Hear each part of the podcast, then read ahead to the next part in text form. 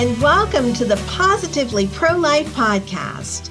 Positively Pro Life is brought to you by the Pennsylvania Pro Life Federation and aims to bring you inspirational stories and conversation, important legislative updates, and informative interviews as we seek to restore and strengthen a culture of life.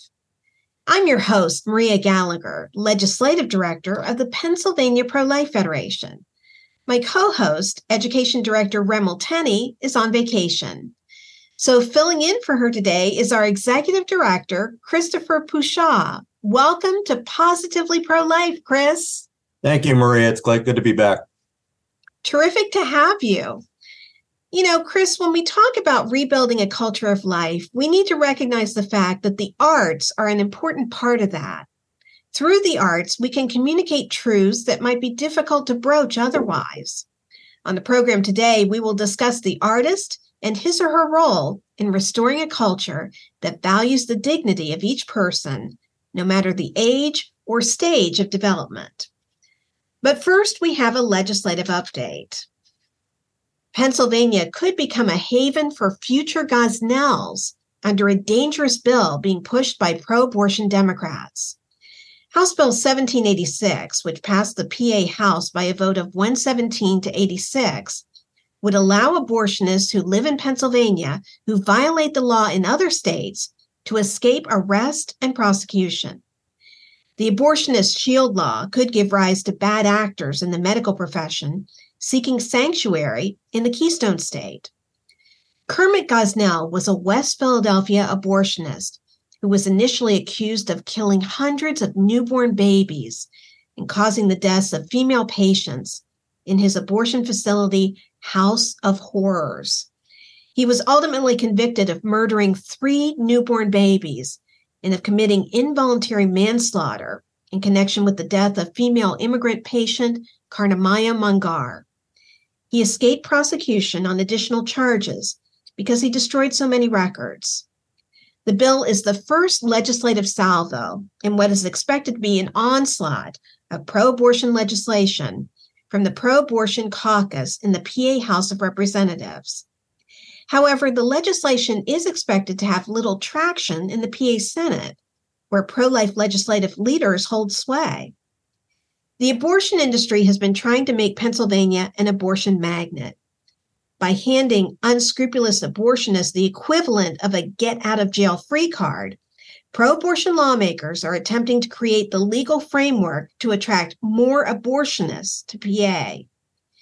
Interestingly enough, the bill is so broadly written that it would even shield doctors who perform botched vasectomies in other states from facing just prosecution.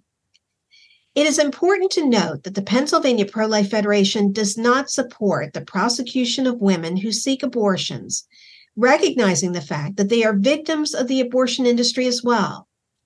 But abortionists who hurt women should be held accountable for their reckless actions. House Bill 1786 violates that important precept. And now to our guest. Karina Fabian is a busy author who uses her tremendous literary gifts to try to make the world a better place. Karina, welcome to Positively Pro Life. Hey, thank you. I'm glad to be here. Karina, how did you become a writer? I'm curious. Okay, well, um, it's cliche, but I've always written. So uh, even in third grade, I was writing wild stories and wanting to make them into novels when I was in college, I wrote a novel and I thought it was good. Publishers disagreed. I put it away for 10 years, went back to it after uh, having been in the military, having kids and everything else. And it was awful. it was terrible. I was like, oh man, I'm so glad this did not get published. And I rewrote it. Um, but going back a little bit, um, after I'd gotten out of the military and I was a stay at home mom with two kids and it was getting a little bit stir crazy right about Lent. And it came to a head when I was reading a book and thinking, I could do better than this. And decided that I needed to. So I gave up a reading for Lent. And I told God, I've opened up this time and I would like to write. Lead me where you want. By the end of Lent, I was writing for our diocese magazine and also a couple of local magazines doing interviews and things and poking around a little bit with fiction. And I've gradually come to kind of have a balance. I have about 40 books out now. You can find them on Amazon. And I also write uh, freelance for a couple of local magazines and also for Fit Small Business. So to be honest, that's what pays the bills. I know, but you say that so casually. I have 40 books out. it's, like, 40 books. Oh my Because I started self-publishing during COVID and uh-huh. I just um I I've I'd worked with some traditional publishers and was was falling out of love with writing because there's I just was feeling so much pressure to to sell and so I decided, you know, I, I need to I need to come back to loving what I'm doing again. And for me, the best way was just to be doing it for myself, for my readers, and and and for what God wanted me to do. And self-publishing gave me that avenue. But in 2020, the only way to make myself do it, I started out just making a bunch of um, little fill-in books. Uh, there's one that I'm that's great for the new year. It's called um, 365 Days of. Wow, I've forgotten the name of my own book. Basically it's 360. It's a journal that you can write small things that happen to you. 365 days of happiness, of small blessings, and every month I put out one. Wow. So by 2020, I already had 12 plus um, a Space Traipse book out, plus my first Vern novel. Uh, and I was just like gradually kicking things out from my backlist that I had, as well as creating new ones. I write about two books a year. Oh my goodness. Your your fellow guild member also similarly received inspiration during COVID uh, to, to, to join the authorial ranks. So, company, Karina. You know, COVID brought out the best or the worst in people. I am mm-hmm. seeing more and more where people discovered their creative side or realized that this was the time to concentrate on something that really mattered for them and and are making a go of it. So you say what say what you will about the pandemic and the isolation. Some people were able to turn that into into something that that helped them to bloom. Yes yeah I had, a, I, had, had, a similar experience but i'm glad you both uh, received motivation inspiration from that dark time and karina what is the catholic writers guild and how does it assist writers Okay, so the Catholic Writers Guild is an absolutely wonderful um, organization. It is for writers, editors, uh, illustrators, publishers, anyone that's involved in that Catholic writing space or is Catholic writing. So um, we have mo- almost all of us ex- write with the Catholic framework in mind, but not all of us write exclusively Catholic works. Um, a lot of my stuff, for example, is aimed toward a more secular audience. I have a long running series that's um, a Star Trek ish uh, space parody. But um, it was founded in 2008, basically with the goal of lifting each other up helping each other to find inspiration, to find resources, to build things together with marketing. And now we have two conferences every year. One is online coming up, the Catholic Writers Conference online, and that is in February. We have a live conference, which will be in Chicago in May. We have a couple of retreats that go generally every other year as well as a very active online group with uh, critique groups, with um, people just getting together to encourage each other to write, whether it's a general, you know, hey, let me help you with brainstorming to is anybody else here? I need someone just to to, to give me a, a kick in the butt so that i get you know 300 words written in the next hour. And you'll almost always find a cheerleader. So it's a wonderful organization that is building writers building authors and we have dozens of catholic writers who got their careers started thanks to the guild. And that's the real beauty of it is that just by coming together, we've we've seeded this garden that is blooming and it's it's really for it's really for Christ. And how does your faith inform your writing? Um you know, it's it's just who I am. Yeah. I don't I don't uh sit around thinking about it. Um, I'm I'm a character driven writer, and so the way that I write is I come up with a great character, and then I just get them into terrible trouble.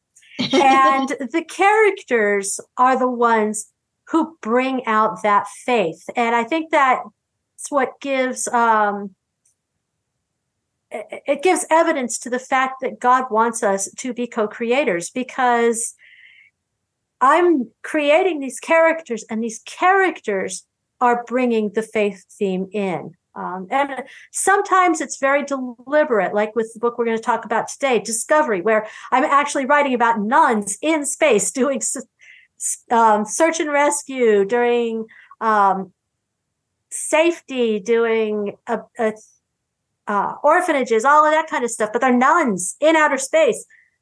And then there are times where it just sort of happened. I, I was writing about a dragon. I wanted to do a dragon story in the noir setting. And in a noir setting, your private investigator has to have something in his past that he feels bitter about. Well, what else would a dragon feel bitter about than having a really bad run in with St. George?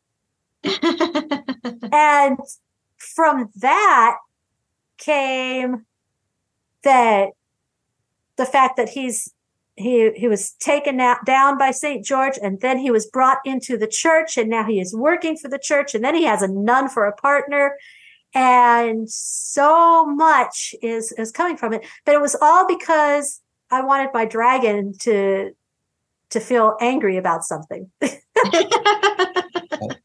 Not not a big lift there, probably, Corinne.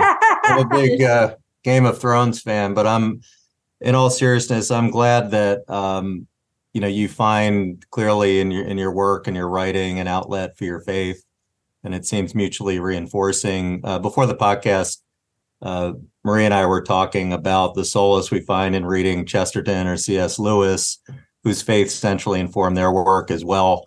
Um, I, I mean, I, I, I got a master's degree in English from Wisconsin, and I always found it interesting 20 years ago when people thought that you should or could have a perfectly secular grasp of, of English literature, uh, which I think is is is just a fool's errand. But uh, it's interesting to see how you, you let your faith inform your work.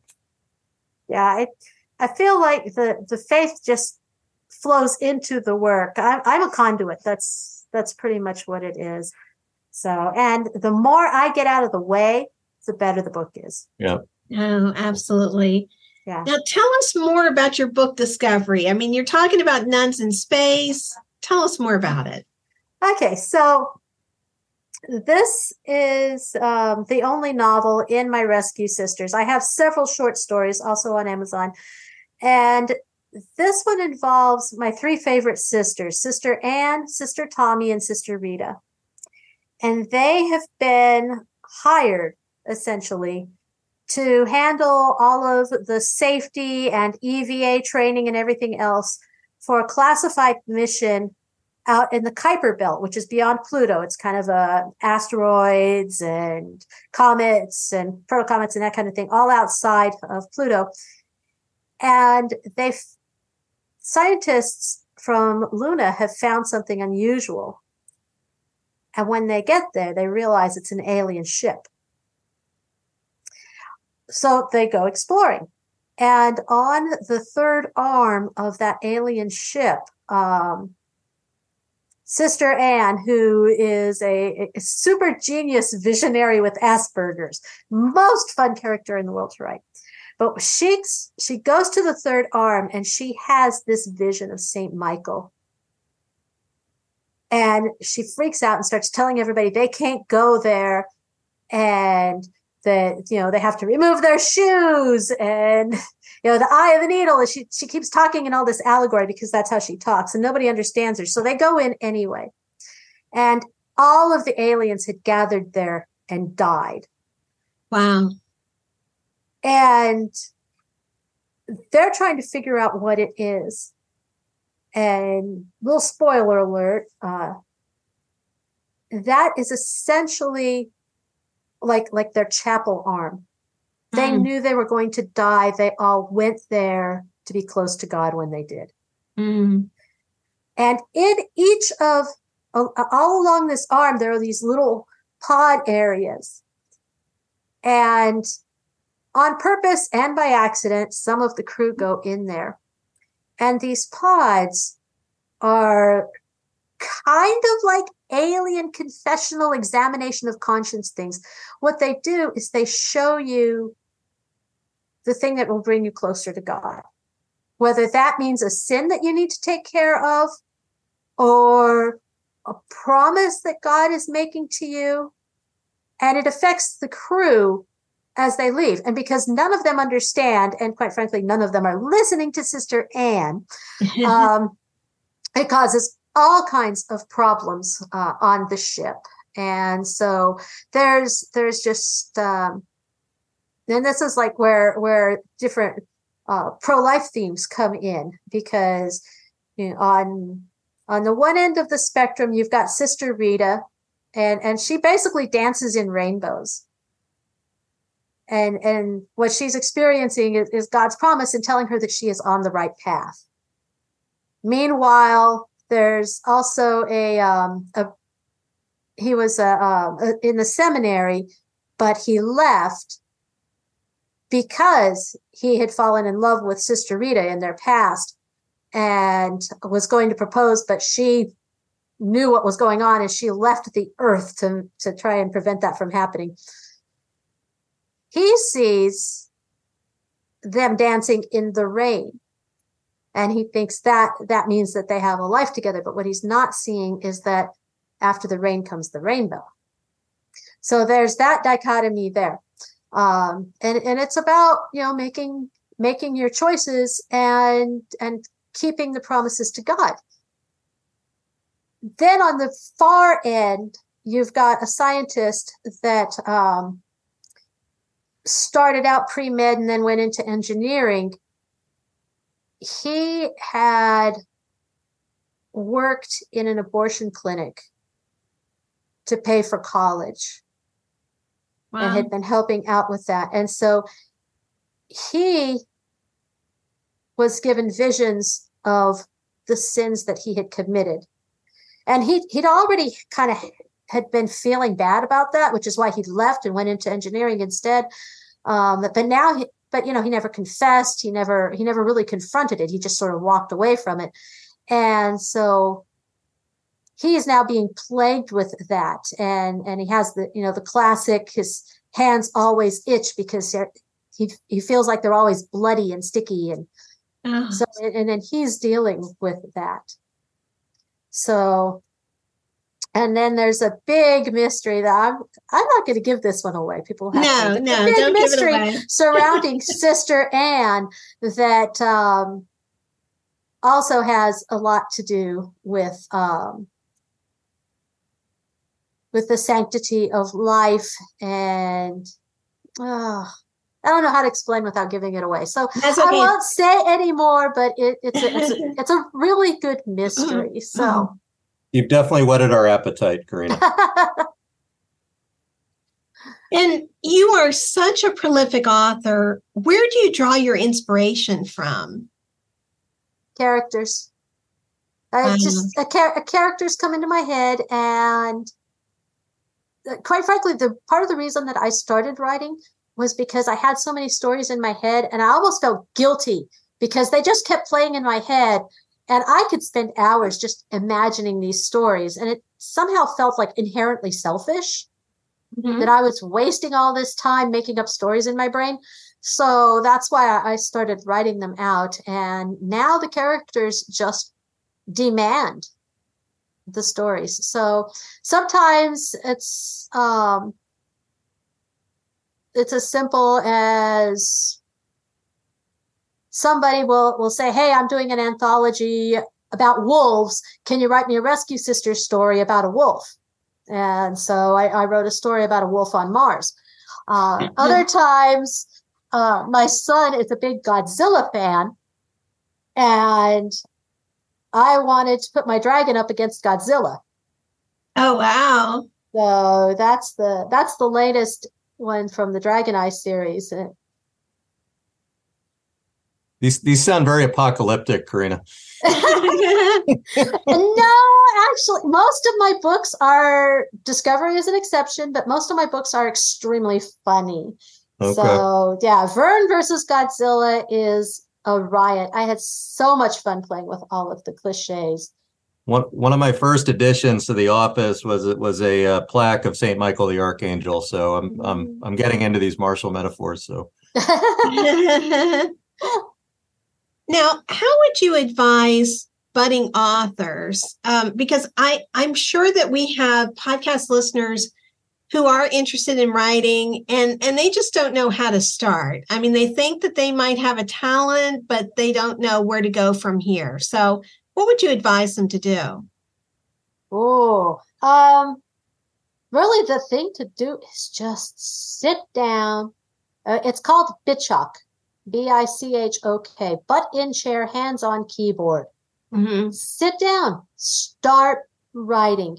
You are not going to write a masterpiece the first time unless you are extremely talented or extremely lucky. But you get the words out there and you start learning. And then you reach out to other writers. Um, the Catholic Writers Guild is a great one. If you are solely interested in fiction, legendfiction.com is another great place. There are now many online conferences. Uh, like I said, the Catholic Writers Conference online is coming up soon, and it's $60 for an entire weekend. Plus, if you have a book that you want to pitch to a publisher and it is pitch ready, we have those too. So there are plenty of ways that um, you can learn, you can reach out, but at the very end of the day, none of it means anything unless you are putting words on paper or pixels on the screen. Get the stories from your head onto the paper. And I mean, we can tell that you have a great sense of humor. And a lot of people dismiss people who view life our way and think we don't have any sense of humor. And I think that you defy that. And you actually have done stand up comedy. And, and what led you to that? Oh boy, I've um, I've always wanted to to do. I'm I'm I'm a big ham. I'm I'm an introvert by nature until you get me in front of an audience, and then I'm a ham. And so I've I've like I said, I write a lot of humorous fiction, and I decided um, to take a comedy class at the Orlando Improv.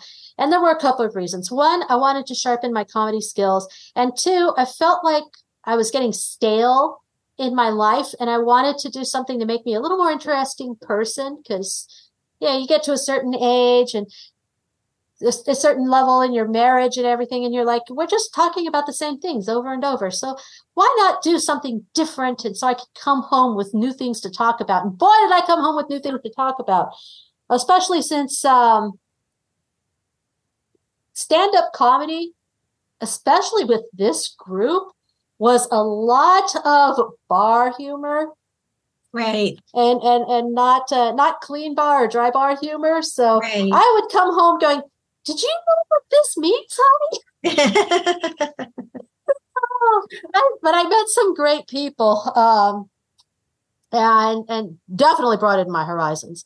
I also learned that stand up comedy is a very different animal from writing humor, which I didn't know before. And so I I feel like it's made me a better writer and I'm working now to try try and be a better comedian. I just did um, a stand-up routine at our church for Gracia Plena and had a lot of fun with it. Uh, kind of mutilating the Ten Commandments. it was great. well, you're doing a wonderful job of engaging the culture at a time when we truly need it and we truly need humor. How can people connect with you and your writing? Uh, the easiest thing is karinafabian.com. Okay. You can sign up for my newsletter. You can find links to all my social media, and you can look under the books section, and you'll be able to see um, a list of all of the books that I have out with links. And if you sign up for my newsletter, you get a book free, and it is a collection of short stories from each of my different universes. It's a great way if you don't know where you want to start. You can read those and go, oh man, a zombie exterminator? I got to read about that. And then you know where to go. Thank you so much, Karina Fabian, author extraordinaire, comedian extraordinaire. Mm-hmm. Thank you for being on the podcast today with us. Oh, thank you. This was a lot of fun. Thank and you. Chris, Karina. thank you for being on the podcast with us as well. Yeah, thanks, Chris. Yeah, I was just gonna say good luck with, with with your comedy and your your future writing efforts. I know, as Maria knows, I'm known for having a little bit of a dry sense of humor, and I think we have enough depressing news in this movement, especially lately, especially this year, that um, you know you do have to take moments of joy and and engage your audience, and I think humor is one way to do that. Um, Absolutely. even though it's not the, the funniest subject in the world, um, you do have to give yourself a break from time to time. Mm-hmm. And with that, we'll end it here. Thank you so much. And remember, there is always a reason to choose life.